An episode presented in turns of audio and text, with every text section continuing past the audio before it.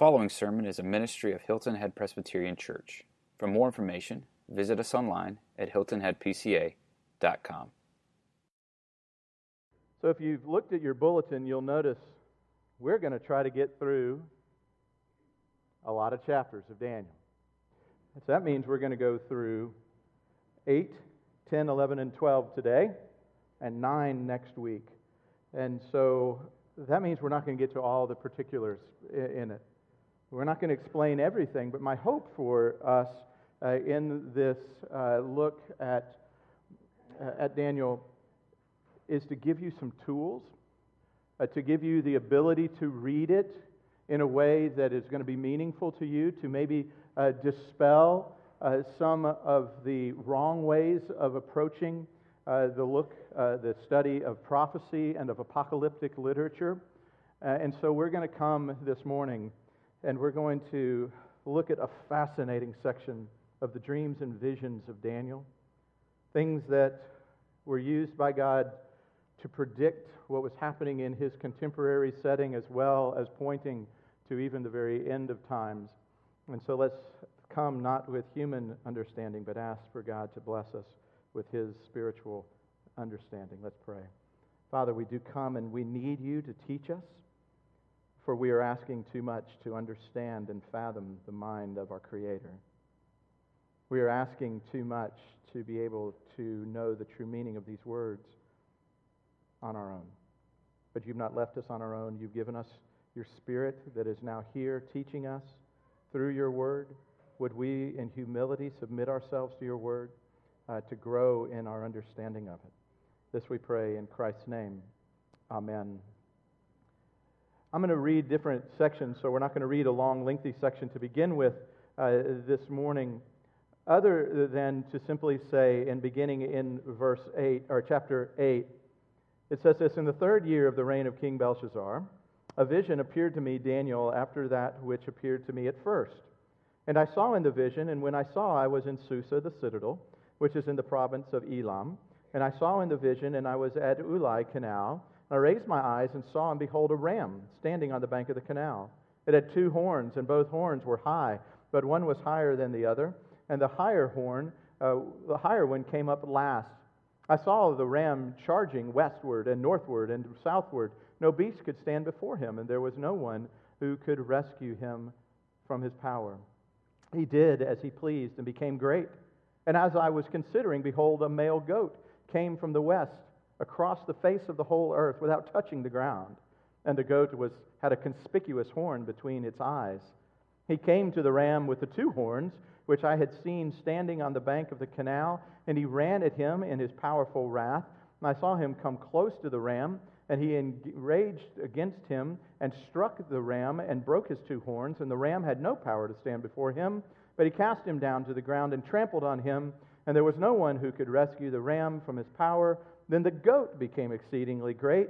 But when he was strong, the great horn was broken, and instead of it, there came up four conspicuous horns toward the four winds of heaven. And out of one of them came a little horn, which grew exceedingly great towards the south, toward the east, and toward the glorious land that is Israel. This is God's word. And it's confusing. What in the world? I remember as a, a boy in Cape Girardeau, Missouri, a thunderstorm came and we were in Tornado Alley. And so when those storms came, it, it, always elicited great fear because we weren't sure if we would have to run down into the basement uh, to get down into the back corner of the house because a tornado would come because they had come through before and, and we'd seen their destruction. And I was in my bedroom and I remember looking up in the middle of this thunderstorm with the lightning going, and there was a wolf trying to get into my window. Now, my window was 20 feet off the ground, so obviously there was no real wolf. But that impression of an eight year old boy, I still remember as if it was last night as a 48 year old man. Because this dream was so real uh, that it impressed, that it affected me. Daniel was in the middle of having these kind of dreams. They were vivid uh, and, and, they were poignant. uh, and they had images and illusions and creatures, and all of this stuff was going on. And we read later within the, these passages that it overwhelmed Daniel so much uh, that he couldn't speak, he couldn't stand, he couldn't eat. He, he was overwhelmed by these dreams and these visions. Now, in the scripture, these visions and these dreams of rams and of goats and of horns uh, and of angelic beings and of kings of the north and kings of the south uh, and all of this stuff, they're within a genre of scripture called apocalyptic literature. You can go read some about that. But apocalyptic literature simply is this by way of introduction this week. Apocalyptic literature is a revelation of the ending of this present age. Uh, it's a picture of things that are to come, things that are going to happen. And so for Daniel, we talked about this a little bit last week, he was envisioning and seeing things to come. But the thing about apocalyptic literature that's different from historic narrative is it uses metaphor, uh, it uses imagery. We talked last week about lions with wings and with bears with a hunchback uh, and with all the different images. And this week we have a ram with a couple of horns, but one horn is a snaggle horn and one horn is a straighter, bigger horn. And then this woolly goat comes around and he's got four horns or got one horn, and then the one horn gets knocked away, and four horns come up in its place, and then those four leave, and one horn comes back up again. And we're to say, what in the world? Well, what we're going to look at today, and what I want to explain to you, is simply some things that we should learn from apocalyptic literature, especially from the literature of Daniel, uh, from this apocalyptic literature in Daniel. That we're going to see uh, some specific things that we're to take away and I'm going to give you seven things that I want you to walk away uh, understanding a little bit more today that should help you uh, as you engage these scriptures. For most people, either there's probably about three ways that you read these. One, you don't read them at all. It's too overwhelming, it's too confusing, so let's do God, I'll open my Bible to anything other than Daniel and you point, and most of your oil marks and ink marks are in the New Testament, those few pages to the very far right, with the exception of Revelation, uh, and you don't even touch the Old Testament, especially Daniel. So you don't even touch it. The other is that you study the apocalyptic literature and you're looking for the wrong things in it. You're trying to understand exactly when Jesus is going to return. You're trying to understand the times uh, you feel an earthquake and you go, okay, it's the beginning of the end times. Uh, you see a war that begins, and so the rapture is going to have to start if you believe in a rapture, uh, and, and, you believe, and you go, and so you're studying it for all of the wrong reasons. You're asking the wrong questions of the text. Or you come at it, I believe, in a little bit broader way, and you address the scriptures as God's very holy and inerrant word. But what you take away are broader themes versus the specifics of all the little uh, jots and tittles that are there. And so, what's what we're going to look at today is some of these broader themes for us. And the first thing that I want you to see uh, is this. When you study the apocalyptic literature, when we're studying these passages of Daniel 8 and 9, we're going to really study 9 next week as a matter of prayer, but 10 and 11 and 12, what you learn primarily and first and foremost is you learn the nature of human evil you see the nature of human evil. And, and the way that God has to describe evil within the world is it's monstrous. He, he creates an image that says evil within the world is not something to be trifled with. It isn't sweet and it's not cuddly, but it comes in the form uh, of deformed beasts, of things that are outside of the created order, things that have a desire to destroy. It speaks of blood, it speaks of ribs in their mouths, it speaks of crushing and destroying people. So, what we gain within this is what you have to understand is this. I don't know exactly what every beast means or who it uh, means, but I know this. It shows that evil is present and evil is destructive and evil is monstrous. Every monster that you see in the world, every person that you could consider monstrous, Hitler, Pol Pot, Stalin, all of the different pictures of a monster in your mind are evil. But not every person and not everything that is evil in the world comes across as monstrous. Legislation that says that it's okay to, to kill children legislation that says in uh, that it's wrong to be able to speak for Christ. They don't seem monstrous on the outside, but inside very much so. Things that are monstrous, they don't seem so monstrous, but they're still so evil. The return on investment that Satan has with a simple, inappropriate touch of a man to a young girl or a man to a young boy. It doesn't seem evil for that inappropriate touch, but it's monstrous because of the destruction and the confusion and the return on that investment of five, six seconds, and how a life is confused and, and understood. It didn't look monstrous, but it was evil. And so, what we learn from this is that all of evil is monstrous, and it's not to be trifled with.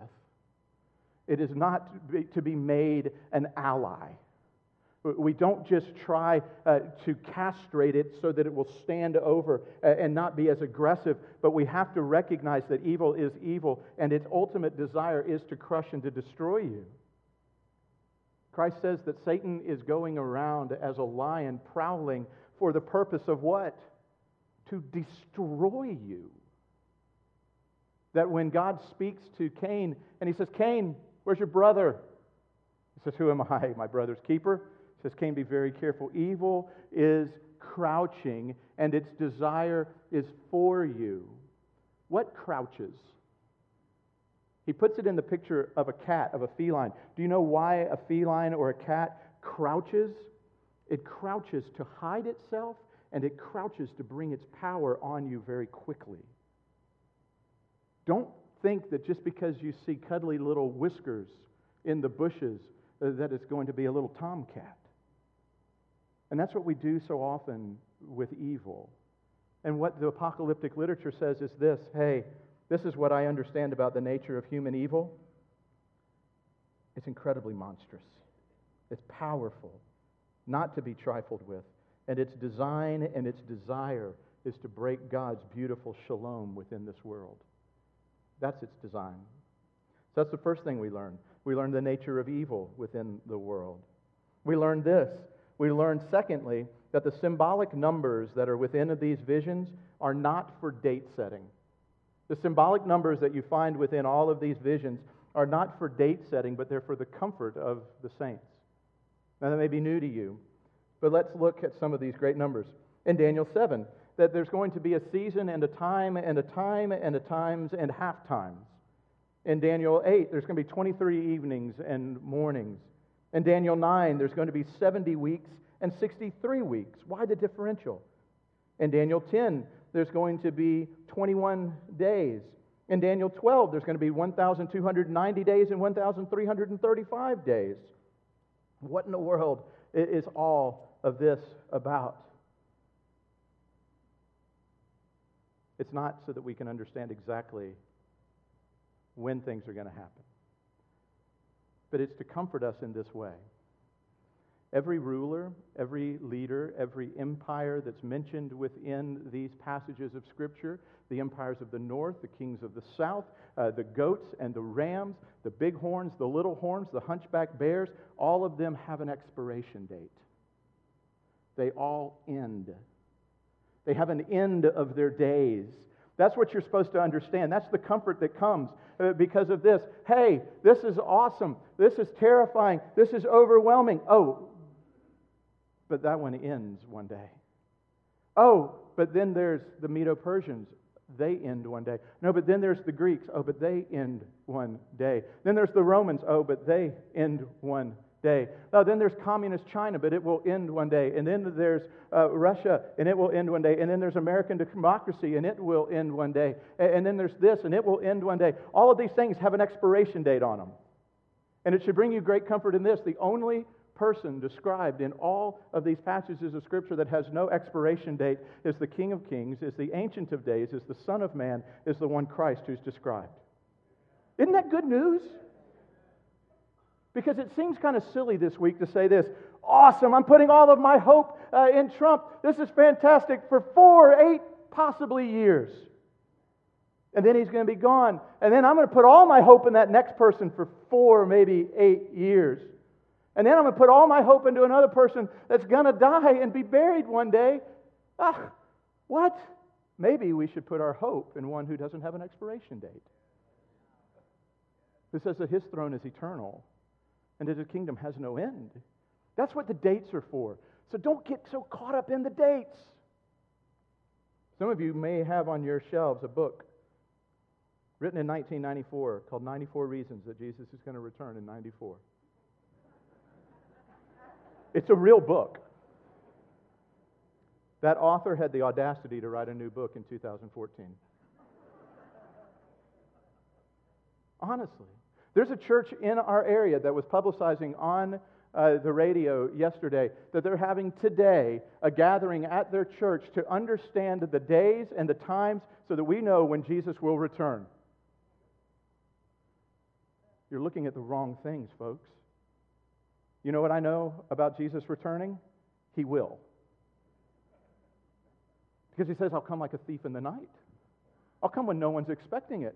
I'm going to come. Now, everyone's going to know when I come because I'm going to come in the glory of my Father and the clouds coming down, and all of the world is going to understand this, but no one's going to be able to predict it. And if anybody can predict it, you need to run the other way because it's non biblical, because that's not the point of this. The point of these dates and the point of these numbers is to say this they're spans and they're days.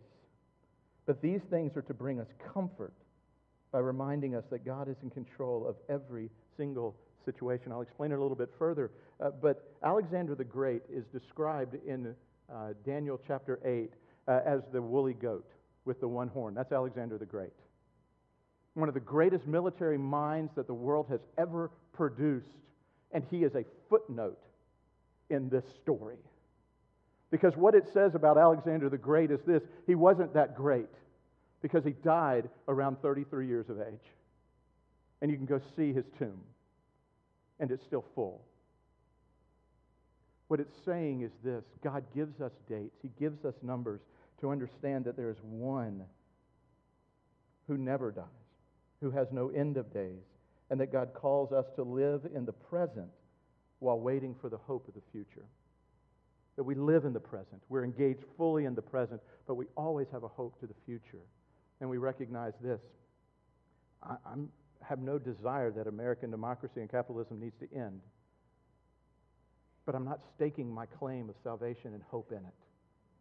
Because what I've learned through a study of history is that every civilization comes to an end and it's replaced by another civilization.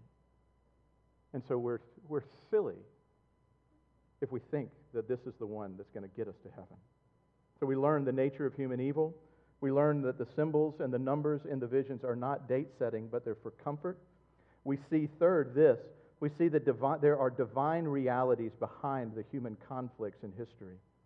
We see that there are divine realities behind human conflicts in history. Look at chapter 10. He says this In the third year of Cyrus, the king of Persia, a word was revealed to Daniel, who was named Belteshazzar. And the word was true, and it was a great conflict. And he understood the word and had understanding of the vision. In those days, I, Daniel, was mourning for three weeks. And he goes on, and he's confused by this.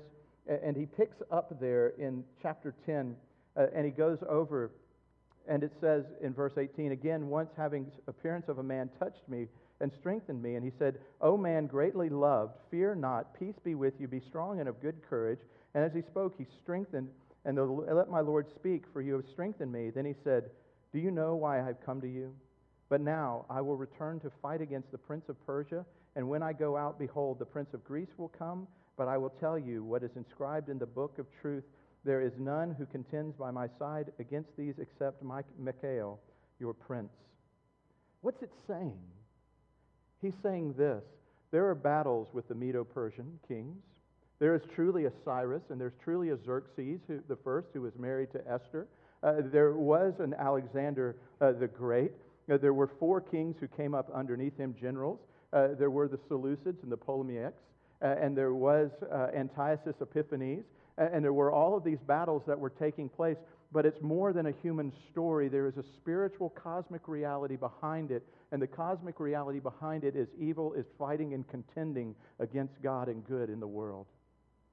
There is something more to the story. That's why Paul can say, Paul understood Daniel, and that's why he could say with such confidence, Your battle is not against flesh and blood. Our battle is not against flesh and blood, but it is against principalities and powers of this present evil age. He's saying there's a story behind the story, and you'll never understand what's going on in the world unless you understand what's going on in the reality beyond this world.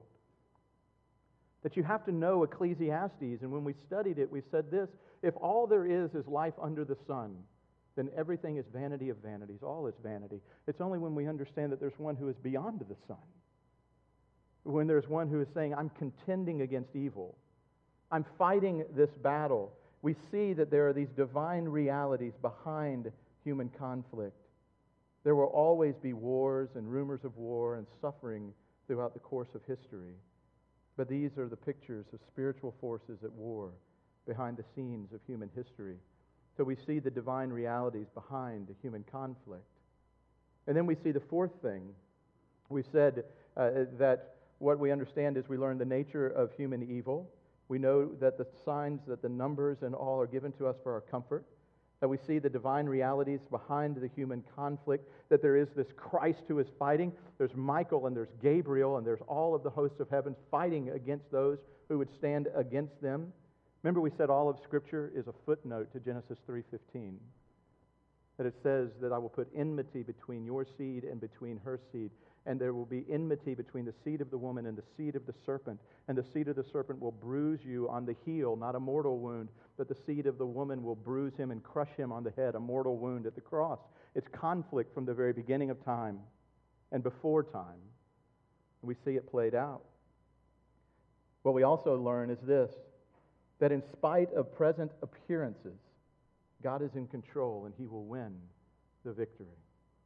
In spite of present appearances, God is in control and he will win the victory. Don't forget this amazing truth that God's people are not in conflict alone. Isn't that good to know? That you're fighting not by yourself, but it says that I've given you these powers. He says there are heavenly beings, Gabriel in chapter 9, Michael in chapter 10, uh, that there's one who is in the form and the Son of Man in chapter 7 and chapter 10. The Ancient of Days is seated uh, upon his throne. That Christ comes, and in the middle of Daniel being overwhelmed uh, by this vision, it says that he couldn't even stand up. It says that the Son of Man, Christ, reached down and touched his body, and he was able to stand. That it was given him strength. And then it said later in that same chapter, it said that he was unable to speak. And it said that this one, in the form of a man, touched his lips and gave him words to say. That Christ is there, that Christ is here, that he is fighting the battle on our behalf and with us, but that it calls us in this life that we are living the life of a warrior. We're living a life within the context of conflict. Do you believe that? The American church has been lulled to sleep, folks. The American church does not understand that there is a battle going on between the principalities and powers of evil against that which is good, that is Christ and his kingdom. Because if the church, if we truly believe that, we would fight more. Now, I don't mean we would fight like the world fights. I don't mean that we would use these passages of Scripture like Paul Hill, a pastor within our own denomination, well, in uh, another Presbyterian denomination who graduated from Reformed Theological Seminary a little ways before me. And when he read passages like this, he went and bought a gun and he walked in in Pensacola, Florida, into an abortion clinic and he killed in cold blood the abortion doctor. And he said, I'm fighting against evil and I'm doing what's right. That is not what this is telling us to do. This is telling us that we're in the middle of a conflict and in the middle of a battle, and that we're not to take it into our own vigilantism, but that we're to fight. Husbands, if you're married, I want to speak to you. I want to speak this to you. Fight for your wife's heart. It's under attack. Wives, fight for your husband's hearts. They're under attack. Parents, you want to know what your greatest calling in this world is? Fight for your children. Fight for them. We said one of the things that we learned from Daniel 1, remember what it was? That Nebuchadnezzar was so brilliant that he was going to take the children and he was going to take the young people, and if he could influence them, he could crush and destroy an entire culture. If you think the evil one has changed his tactics, you're naive. Our young people are under attack today. Would you agree with that? Who's going to fight for them? We are. We have to. We're in a conflict, we're in a battle. And the American church simply says, well, I'll just, I don't know, I'll pray. Well, that's important, but there's got to be more. We've got to engage. We've got to engage the processes. We've got to go and go into the places where there's addiction, where there's a cycle of poverty. And you can set your political views aside and simply go in and say, This person is caught. I stood in line yesterday at the Quick Mart, and the woman in front of me bought 12 lottery tickets. 12. I wanted, I wish I'd known her to say, Why are you placing your hope and chance, your financial future in, in scratch offs? The church needs to go and be able to engage the lives of people who are putting their hope in the wrong things because they've lost hope in what's being presented to them. That's the role of the church. That's what we fight for. These battles that we fight. It calls us to this life of a warrior, and that we don't battle alone, and that we have confidence to face the suffering that we're experiencing today because we know who wins in the end. So, in spite of present appearances, God is in control and he will win the victory. Chapter 10, verse 13 is encouraging to me. The prince of the kingdom of Persia withstood me for 21 days, but Michael, one of the chief princes, came to help me, for I was left there, and I came to make understood what is to happen to your people in the latter days. He said this I'm fighting. So here's what you need to do call on this king and this prince who fights for you and with you in the middle of it. Pray and engage and fight for your heart, fight for your family, fight for our church. And then the goal of history we see, and we're going to move on this one pretty quickly because but it says the goal of history that we learn through these passages of Scripture is to put our lives into perspective. And I say this cautiously. I've heard more belly aching this week from people than I've heard in a long time. Clemson lost and South Carolina lost. Deal with those realities.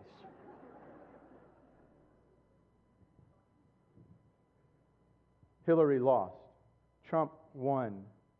Possibly, because there's now possible electoral college this, and there's this, that, and oh no, there's the wringing of hands, and there's all of these things that are going on. Oh no. Traffic has gotten worse on the island, yes? Get over it.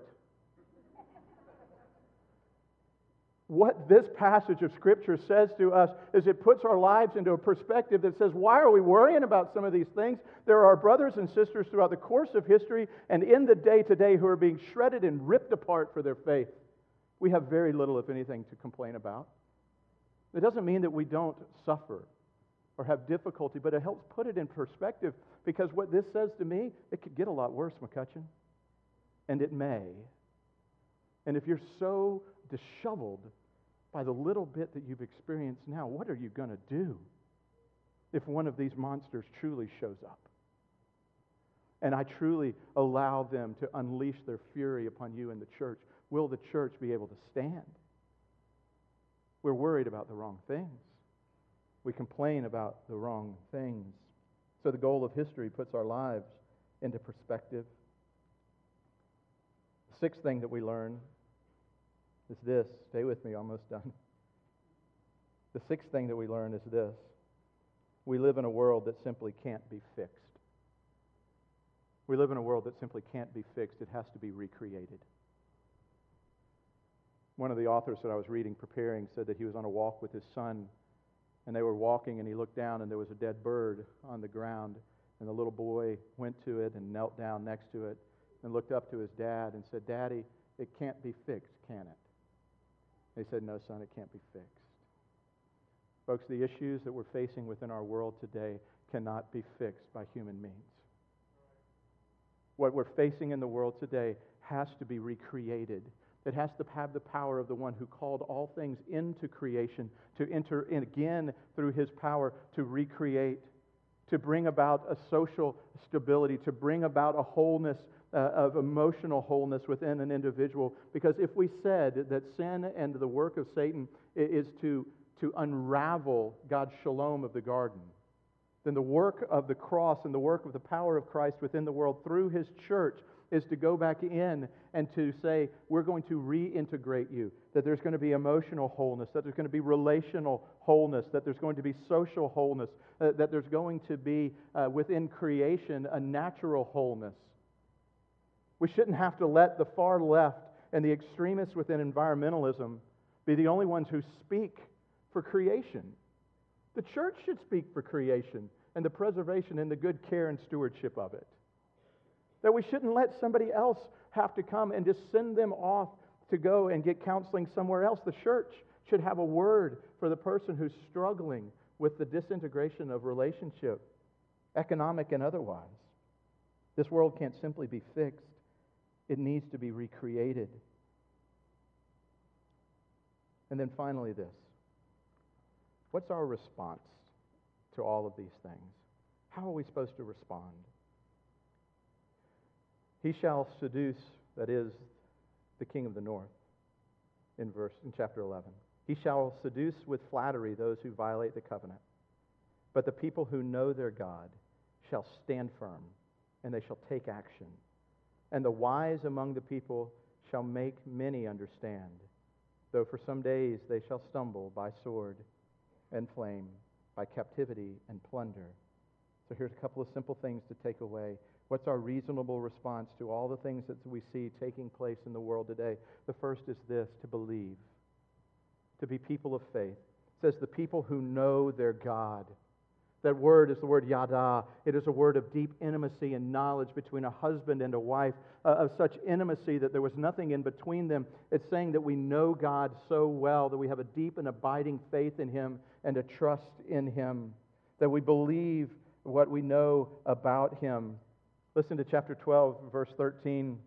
And this is after everything is going on, and this is the end of time. And he says this the angel says and speaks, But go your way, Daniel, till the end, and you shall rest and shall stand in your allotted place at the end of days. We believe these things to be true, that we make it to the end. And knowing this, it says that we firmly resist. The second thing the reasonable response believe and resist. Believe and resist. I talk with people regularly, and what I find it's when they fall or when they just give up is it usually, uh, I think it was J.C. Ryle, I'll paraphrase him, that said Christianity hasn't been studied and found wanting. Christianity has been studied and found difficult and therefore left untried that the battle is difficult, but that we're to stand, that we're to fight, that we're to resist the evil one. With everything that we have, we're to resist the evil one. In our home, I'm the father of three boys. If you don't think that sexuality and temptation through pornography is real within the world, just come and talk to my family. But we resist these things on behalf. You can't get to stuff in my home. You can try, but you're not going to get to it. That one of my sons asked for a flip phone because he said, Dad, I want to be pure for Christ and I want to be so pure that I'm willing to have a flip phone because I don't want all this media right there in my pocket all the time, in my bedroom right there. We fight, we resist, we do what's necessary in the middle of it. We surround ourselves with people who are going to say this I need you to help stand with me. Do you have any of those folks in your life to help you resist? You know how easy it is to resist by yourself? Not at all. So I'll ask you who's your 3 a.m. friend?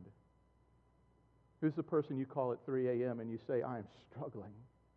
Things are not good. I know I told you today that things were good, but things aren't good. I'm not good, and I'm tired, and I'm ready to give in. I'm ready to stop believing the promises. I'm ready to give up. I'm ready just to go to sleep, and just, I'm, just, I'm just ready. And is there somebody who'll help you resist? We live unexamined lives in unexamined communities of faith. And I want us to live together. And then the final couple of things is simply this we resist, then we teach. It says you instruct others, tell others about it, and then you pray. And that's what we're going to look at next week. Chapter 9 is praying. So there's a lot that we can learn from these passages, right? Don't get caught up with all the little stuff. See the bigger picture.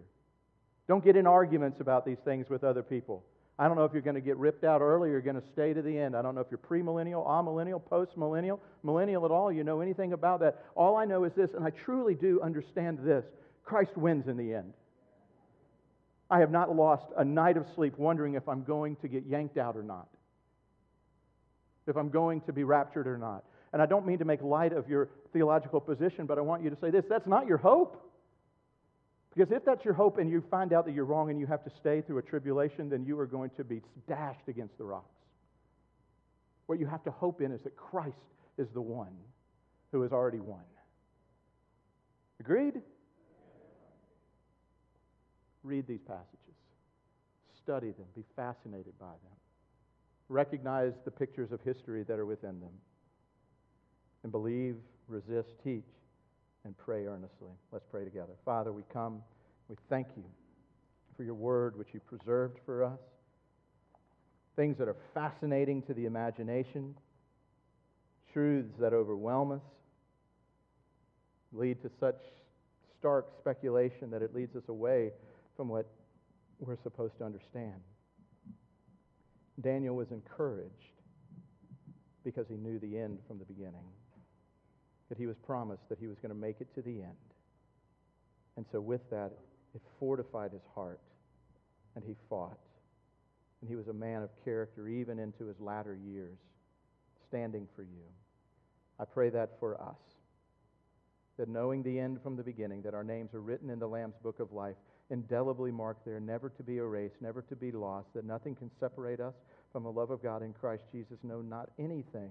Knowing that, then we fight and we stand and we resist and we love and we trust you and we believe these things. To him be the glory now and forever. Amen. Let's stand and sing our closing hymn together.